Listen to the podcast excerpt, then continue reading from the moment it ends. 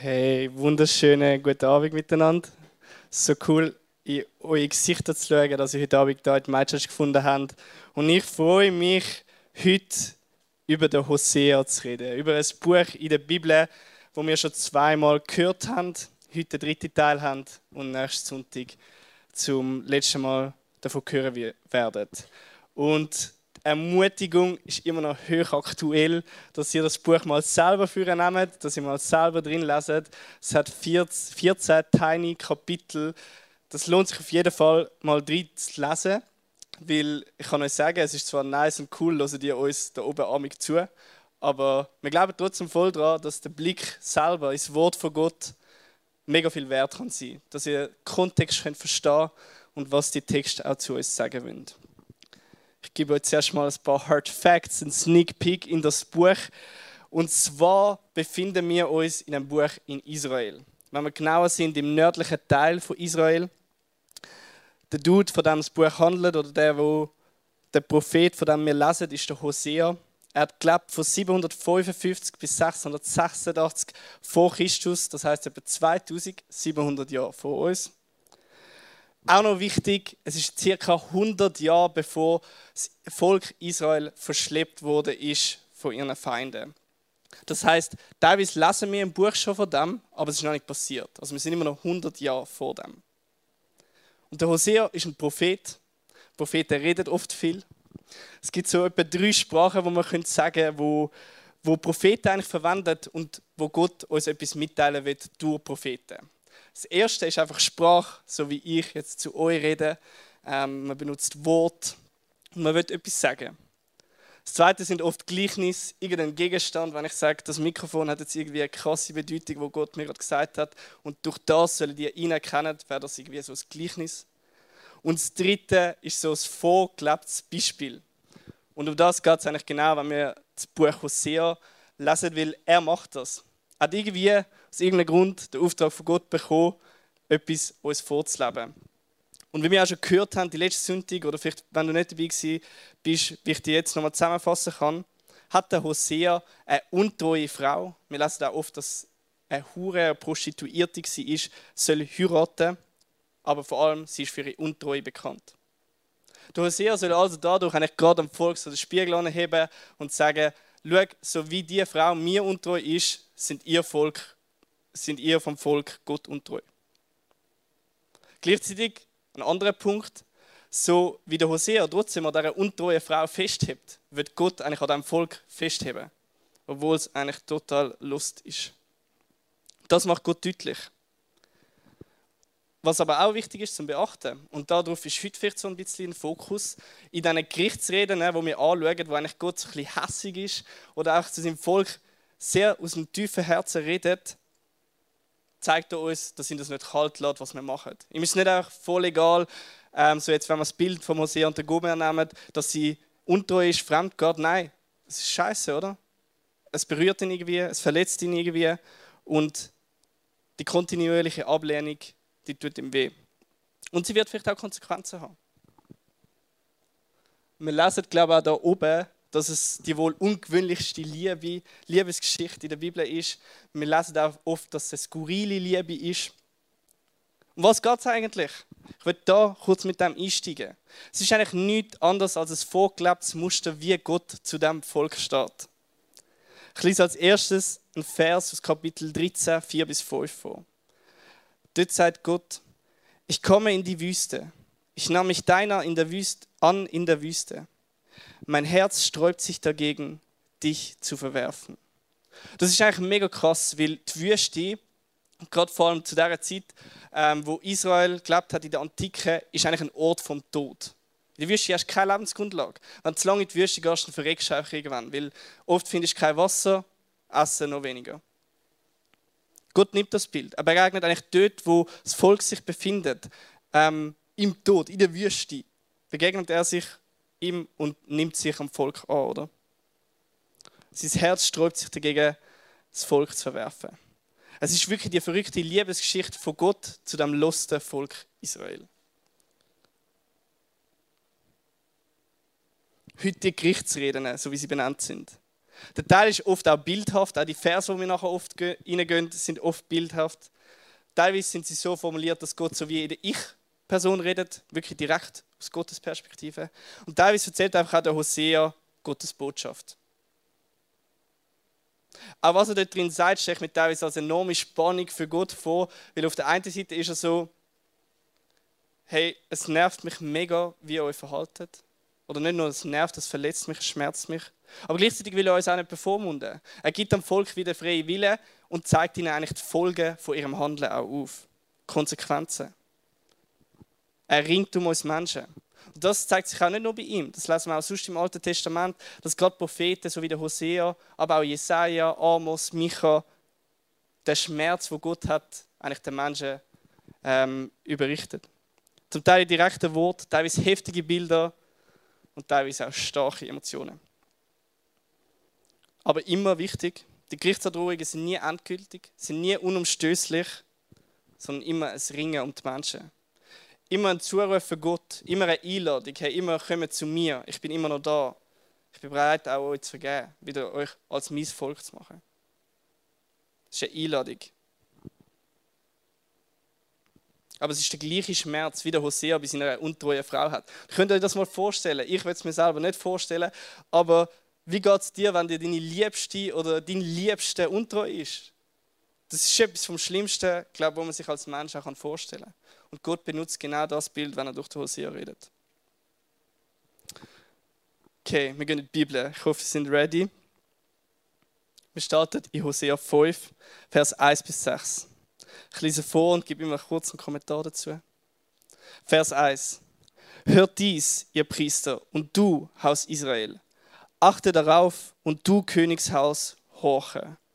Denn euch droht das Gericht, weil ihr eine Schlinge geworden seid für Mitzbah und ein ausgebreitetes Fangnetz auf dem Tabor. Wie fängt es an? Es fängt eigentlich an, hey, loset einfach mal zu. Hört, hoch zu. Es ist ein spannender Fakt, dass das Wort hört ca. 650 Mal in der Bibel vorkommt und da damit viel, viel, viel, viel, viel, viel, viel mehr als zum Beispiel Tätigkeiten wie Betten oder Liebe. Gott sagt auch mal, loset mir auch mal zu, was ich zu sagen habe zu euch. Er wird gehört werden. Die Abtrünnigen haben die Verdorbenheit weit getrieben, aber ich habe ihnen allen eine Züchtigung zugedacht. Gott beruft sich auf den Bund, wo er mit dem Volk Israel geschafft hat. Aber er sagt, die Abtrünnigen von dem Bund, sie haben es tief in die Verdorbenheit getrieben. Sie haben es zu weit getrieben. Dann das Wort Züchtigung. Für mich, keine Ahnung, ich weiß nicht, wieso gerade, wenn ich das höre, ja, irgendwie ein krasses Wort. Wenn man es aus dem Hebräischen aber übersetzt, heißt es eigentlich erziehen, um zum Ziel zu führen. Das ist oft missbraucht worden, so wie ich denke. Gott führt nicht weiter aus, wie er das machen oder wie er das macht. Vers 3. Ich kenne Ephraim wohl, Ephraim ein Stamm in Israel. Und Israel ist vor mir nicht verborgen. Ich weiß, dass du Ephraim jetzt Hurerei getrieben hast, dass Israel sich verunreinigt hat. Gott kennt sein Volk. Es ist ihm nicht egal. Gott kennt sein Volk sogar wohl. Es ist mir nicht verborgen, sagt er. Hurerei heißt eigentlich einfach, es ist ihm untreu geworden in diesem Kontext.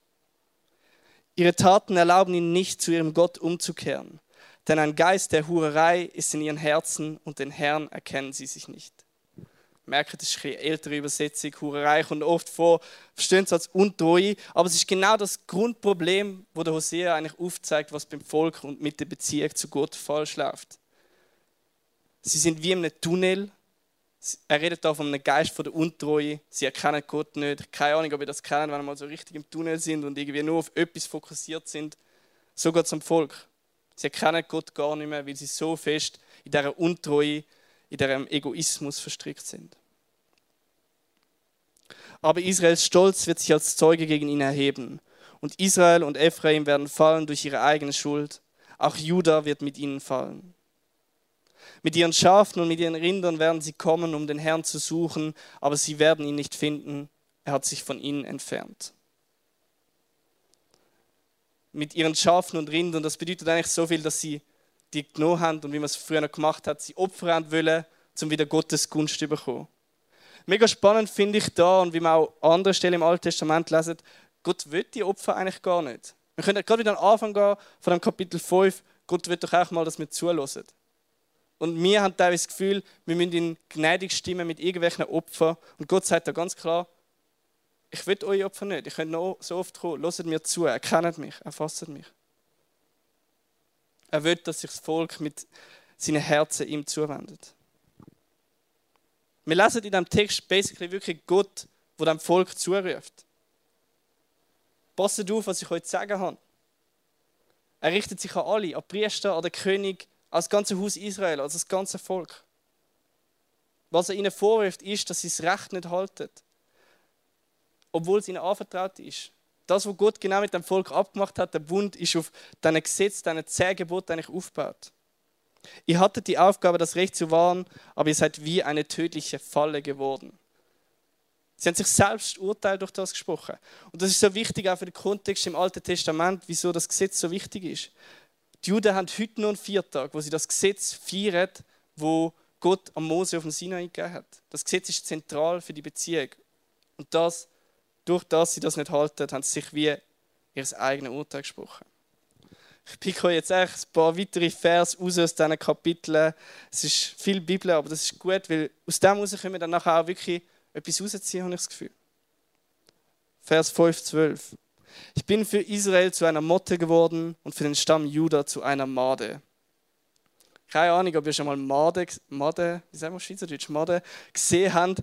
Wir haben so einen, wir so einen Trash-Balkon daheim. Dort tun wir immer alle unseren Abfall und Kompost raus. Und das ist eigentlich mega herrlich, weil du musst dich nicht so kümmern drum und noch alle Wochen mal den runterbringen. Aber einmal im Sommer können wir auf den Trash-Balkon in unseren Kompost schauen. Das sind eigentlich überall so Mode. Und Bro, das war einer der hässlichsten Momente von meinem Leben.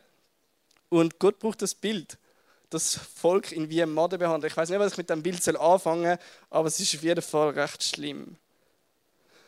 5,13 Israel und Juda sahen, wie schlecht es ihnen ging. Da wandte sich Israel an Assyrien und an seinen Großkönig Jareb um Hilfe. Der kann euch aber auch nicht helfen. Er kann eure Geschwüre nicht heilen. Irgendwie obvious, die falsche Adresse. Gott sagt, was gönnt ihr zu deinem König? Kommt doch zu mir. Kapitel 5, 15 und 6. Danach will ich weggehen und mich an meinen Ort zurückziehen, bis sie ihre bösen Taten bereuen. Das sagt Gott. Dann werde ich sie auch wieder nach mir suchen. Wenn sie in Not sind, werden sie nach mir fragen. Sagst drüs Volk, kommt, wir wollen den Willen des Herrn erkennen. Ja, lasst uns alles daran setzen, dass wir den Herrn erkennen. Dann wird er erscheinen. Das ist so sicher wie der Morgen, mit dem jeder Tag beginnt, oder wie der Regen, der jedes Frühjahr kommt. Der Morgen kommt recht sicher. Ich glaube, das haben ihr mittlerweile euer Lebensjahr recht auch mitbekommen. Es ist so sicher, dass der Herr kommt. Auch wenn sie so viel Scheiß gebaut haben. Das erkennt sogar das Volk. Und genau das wird auch Gott, dass sie das erkennen. Eine andere Übersetzung sagen mir, äh, ist geschrieben, er kommt zu uns wieder morgen und wie ein Regenguss in der Wüste. Wieder das Bild von der Wüste, die tot ist. Aber wenn Regen in die Wüste kommt, googelt das mal auf YouTube, das sind insane Bilder, dann kommt Leben zurück in die Wüste. Das ist eigentlich mega fruchtbar, aber es ist tot, solange kein Regen kommt. Und Gott kommt wie ein Regenguss in die Wüste. Vers 3, so lasst uns ihn erkennen. Steht erstmal nicht von besser werden oder irgendetwas anderes machen, sondern einfach mal ihn erkennen. Aus dem heraus kommt dann automatisch eine Lebensänderung. Kapitel 8. Blas das Horn und schlagt Alarm. Der Feind stürzt sich wie ein Adler auf mein Land, denn seine Bewohner haben den Bund gebrochen, den ich mit ihnen geschlossen habe, und sich gegen meine Gebote aufgelehnt. Wie das eigentliche Problem der Bund übertreten. Wir lesen auch im Vers 4, das Volk ist am Feind ausgeliefert. Es ist mega spannend, wenn wir mit einem Hosea ein bisschen weitergehen. Ich springe das ein bisschen. Kapitel 13, 14, tut Gott den Feind eigentlich spezifizieren. Er sagt, wer der Feind ist. Es ist der Feind ist schlussendlich der Tod. Der Folge aus der Sünde, aus der Sünde, wo das Volk betreibt, ist schlussendlich der Tod. Und Gott fragt in 13, 14, sollte ich sie aus der Gewalt des Totenreichs befreien? Sollte ich sie vor dem Tod retten. Tod, wo ist dein Sieg? Tod, wo ist dein Stachel? Gott fragt sich, ob das Volk von dem Feind, von dem Tod wird retten. Wo es aber voll drauf zuläuft, durch ihre Sünde. Vers 12. Zehntausend Mal könnte ich ihnen meine Gebote aufschreiben, sie blieben ihnen fremd. Das Gesetz ist ihnen fremd. Sie vergessen es und sie richten sich nach Menschengesetz. Das Menschengesetz, wo Sünde durch Sünde prägt ist und wo zum Tod führt. Kapitel 9 noch im Schnelldurchlauf. Du hast keinen Grund zur Freude, Israel. Du wirst nicht länger jubeln und Feste feiern wie die Völker ringsum, denn du hast deinen Gott verlassen und läufst anderen Göttern nach. Darum wird Ephraims Größe und Herrlichkeit so schnell schwinden, wie Vögel davonfliegen, recht schnell. Ephraim ist wie ein toter Baum, seine Wurzeln sind vertrocknet, seine Zweige ohne Früchte. Die Wurzel, wo wieder Leben rauskommt, oder? Verdorrt. Es geht wirklich um das Aufdecken, wie die Beziehung zwischen dem Volk Israel und dem Mensch und Gott ist. Sie haben davon abgelaufen, Herz achten, ihn ernst zu nehmen, auf ihn zu hören, ihn zu erkennen. Und es hat üble Folgen. Menschengesetz, Sünde, Ungerechtigkeit, Untreue. Gott wird dem Volk sagen, mir zerbricht das Herz, euch so zu sehen. Der Aufruf aber, es bricht nicht nur mein Herz, er gibt einen Aufruf. Lasst es nicht zum Letzten kommen.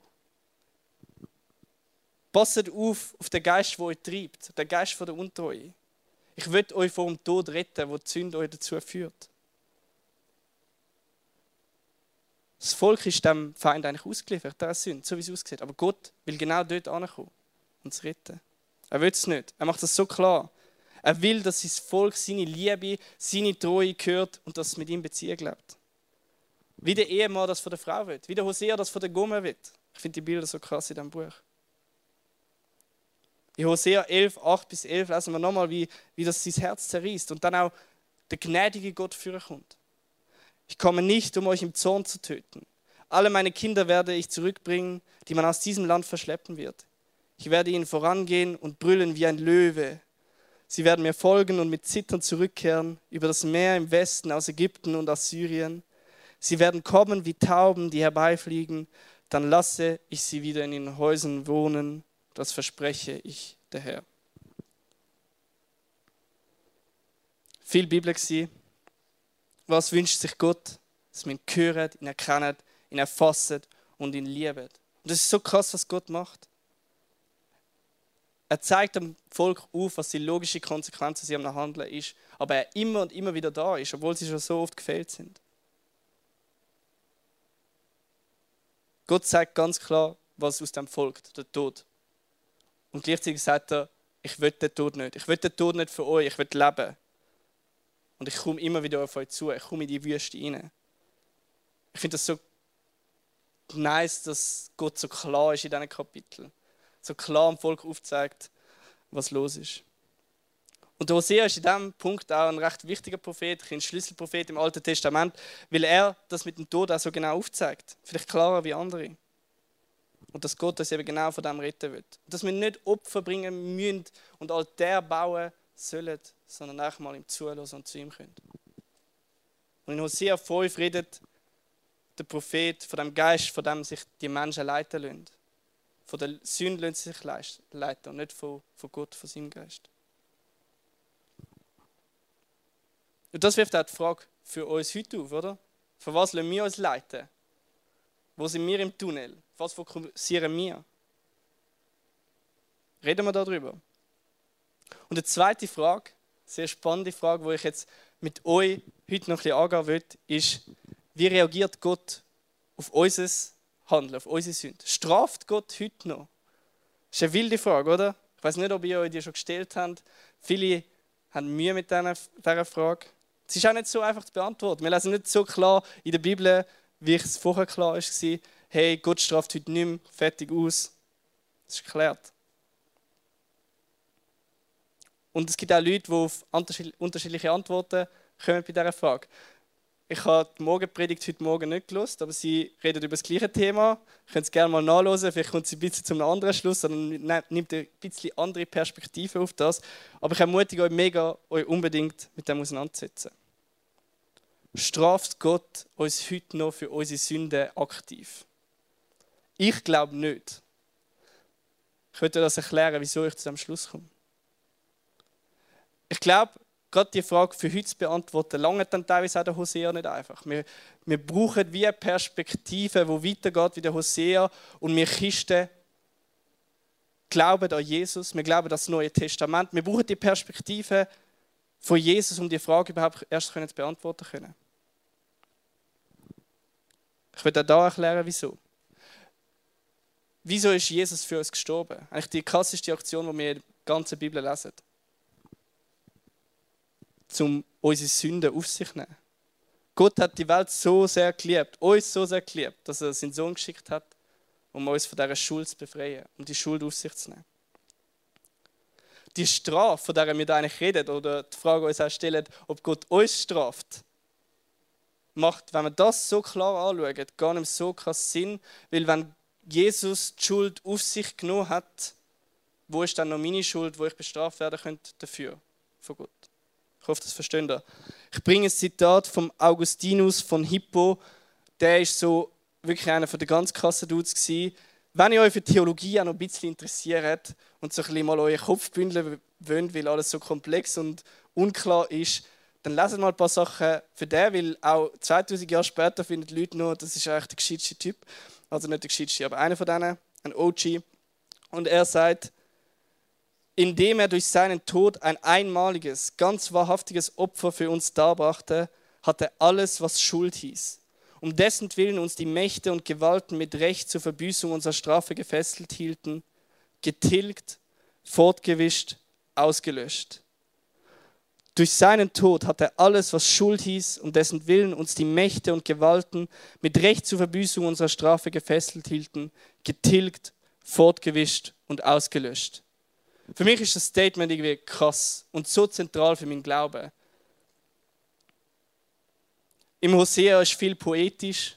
Er schreibt oft die Bildsprache, deswegen habe ich gedacht, ich bringe euch da auch noch Hymne, wo um das Thema geht. Ich werde sie nicht singen, aber ich werde sie vorlesen.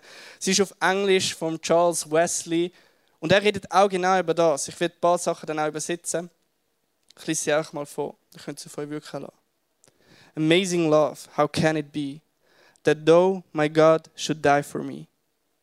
No condemnation now I dread, Jesus and all in him is mine.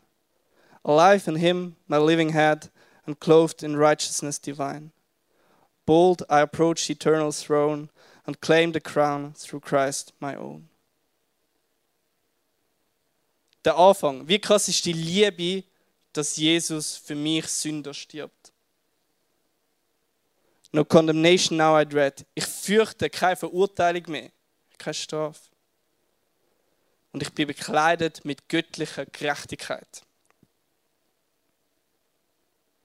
Jesus hat unsere ganze Schuld auf sich genommen. Und wie der Augustinus das so, so, so schön sagt, auch alles Recht auf Strafe, wo ich mache so viel falsch, ich sündige so oft, ich könnte so oft bestraft werden, das wird weggenommen. Es ist keine billige Gnade, es ist teure Gnade. Es ist nicht halbe Gnade, es ist ganze Gnade. Und wieso ist das so wichtig? Wieso finde ich das so wichtig? Wieso ist es mir so wichtig, das zu betonen? Und wieso komme ich auf den Schluss? Ich habe das Gefühl, wir Christen, generell unsere Gesellschaft, wir leben sehr, sehr gern in so einem Karma-Gedanken. Wir denken, hey, wir sündigen und irgendjemand muss uns doch bestrafen. Das kann nicht so aufgehen. Ich kann nicht so lucky sein und eigentlich mit allen meinen sneaky Moves und Sünden vielleicht auch durchkommen, ohne dafür bestraft zu werden, oder? Beispiel, ich lüge meine Mutter an, ich gebe irgendjemandem ein Flattern ohne Grund, ich beleidige jemanden so richtig krass auf Mutter und so. Und am nächsten Tag habe ich einen platten Veloreifen und denke so, ja, ey, ich habe es verdient, oder? Und ich denke mir dann, vielleicht je nachdem, was für ein Gottesbild ich habe, Gott ist aus dem Himmel oder wo auch immer gekommen und so gefunden, du hast so richtig hart verdient, dass du jetzt einen platten Veloreifen hast. Ich bestrafe dich da. Es ist natürlich ein vereinfachtes Beispiel, oder? Das ist auch nicht klar. Aber so, ihr versteht die Gedanken und das ist mega natürlich, glaube für uns Menschen, dass wir oft so denken. Aber ich glaube, das geht nur so lange auf, bevor wir die Erlösungstat von Jesus ernst nehmen, dass, wir, dass Gott uns aktiv dafür bestrafen sollte. Was viel überzeugender für mich ist, ist, ist, dass Gott uns nicht aktiv heute straft, sondern dass er mitleidet. Wie wir es auch schon beim Hosea lesen. Gott bricht das Herz, auch heute noch, wenn wir sündigen, wenn wir falsche Sachen machen, die Leute Unrecht tun. All die Warnungen hat Gott ja schon dann ausgesprochen, weil er will, dass es nicht so weit kommt. Weil er nicht will, dass die Menschen aus der Folge von ihren Sünden leben. und sich selber auch zugrunde richtet. Er will, dass die Menschen in Beziehung mit ihm leben, weil das ihr Leben zum Blühen bringt. Aber auch wir haben heute ja noch den freien Willen, oder? Wir können uns gegen Gott entscheiden. Das ist absolut klar. Und um die Konsequenz, wo das vielleicht hat oder nach der wir auch oft suchen, wo sie ja logischerweise müsste haben, ist es wichtig, auch zu unterscheiden zwischen Gericht und Strafe. Gericht und Strafe. Ich will kurz erklären oder kurz ausführen, was Gericht bedeutet. Wörtlich heißt Gericht eigentlich unterscheiden. In dem Fall sich für Gott entscheiden oder sich gegen Gott entscheiden.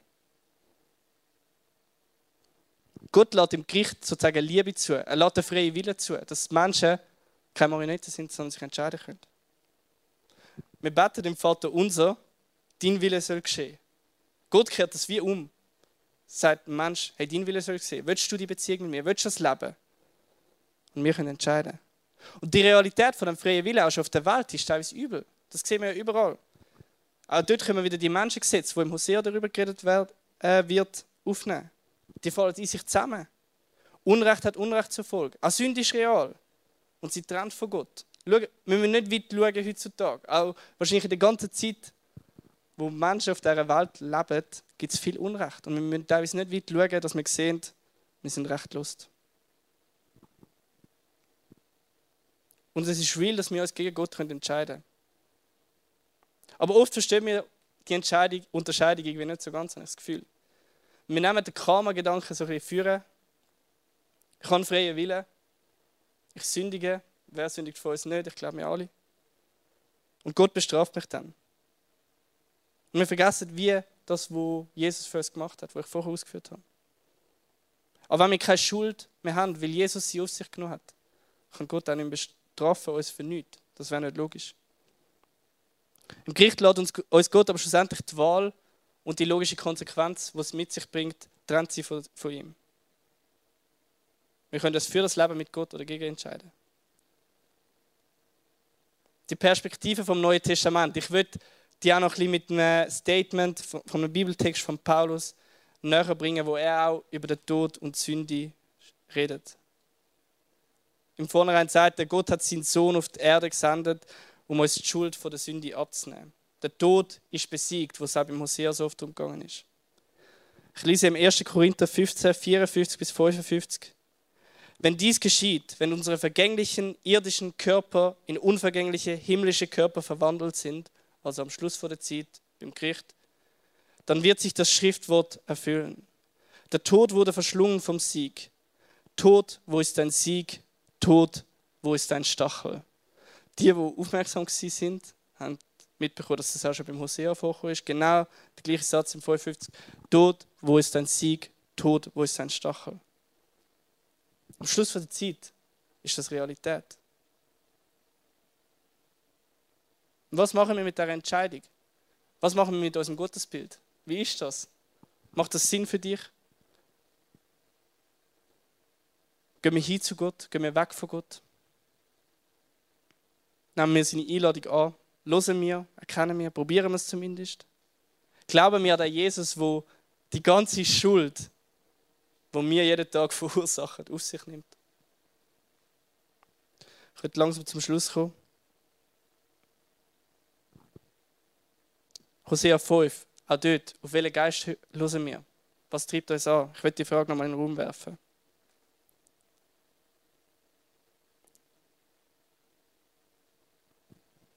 Gott, der zu uns treu ist, auch wenn wir es nicht sind. So wie der Hosea treu war, wenn seine Frau nicht treu war. Der Gott, der uns liebt, der aus meiner Sicht uns nicht aktiv straft und uns auch unbedingt, unbedingt nicht im Gericht haben will, weil er bietet uns das Leben an. Es ist immer das Ziel, Leben und nicht Tod. Das gutes Leben. Gott will es. Und er lädt uns den freien Willen aus Liebe. Ich bringe noch einen Bibelvers, Hosea 14,10, wo es nochmal um das geht. Und der Hosea endet mit dem, das finde ich so spannend. Nochmal die Betonung auf, dass wir sollen erkennen, dass wir hören sollen. Auf Gottes guten Weg. Er schreibt, wer klug und weise ist, der denke darüber nach und nehme sich alle diese Worte zu Herzen. Denn der Herr zeigt uns den richtigen Weg. Wer ihm folgt, kommt sicher ans Ziel. Doch wer sich von ihm abwendet, stürzt ins Verderben. Schon im Alten Testament, so, so eine klare Botschaft. Das Ziel ist Leben.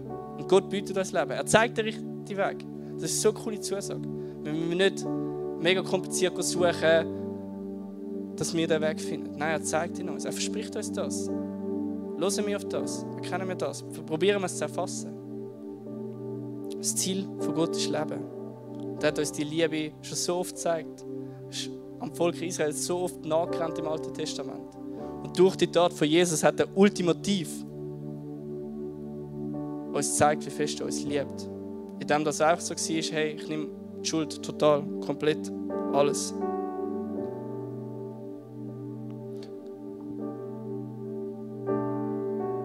Ich wollte schließen mit einem Zitat vom Origenes.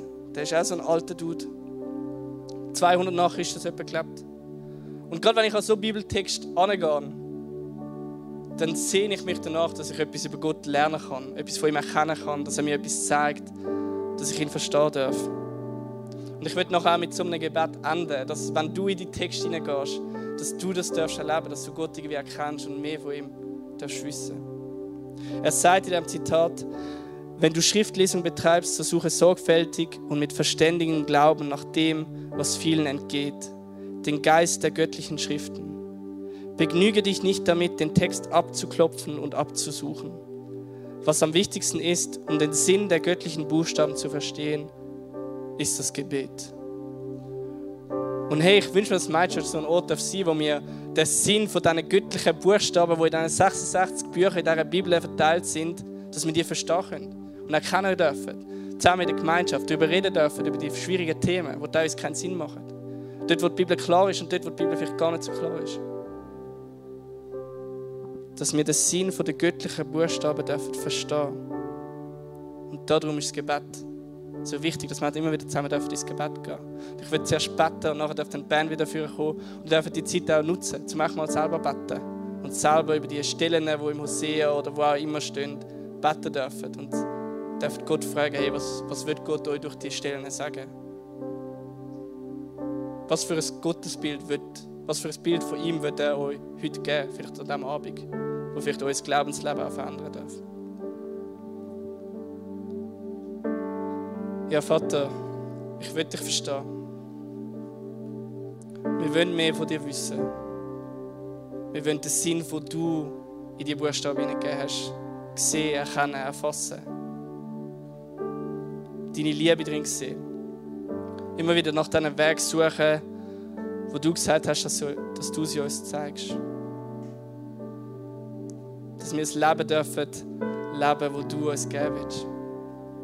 Das Leben im Überfluss. Das Leben bestimmt von Liebe und nicht von Sünde. Aber wenn wir mal uns in der Wüste fühlen, verloren fühlen, nichts mehr da ist, dass wir dich dürfen spüren, dass du kommst und uns genau von dort wieder nimmst. So wie wir sind, an dem Punkt, wo wir sind. Dass wir zu dir dürfen kommen. Gib uns Erkenntnis. Lass uns dich immer wieder hören, immer wieder neu verstehen. Ja, und einfach schlussendlich Beziehung mit dir leben, wenn wir uns für dich entscheiden dürfen. Amen.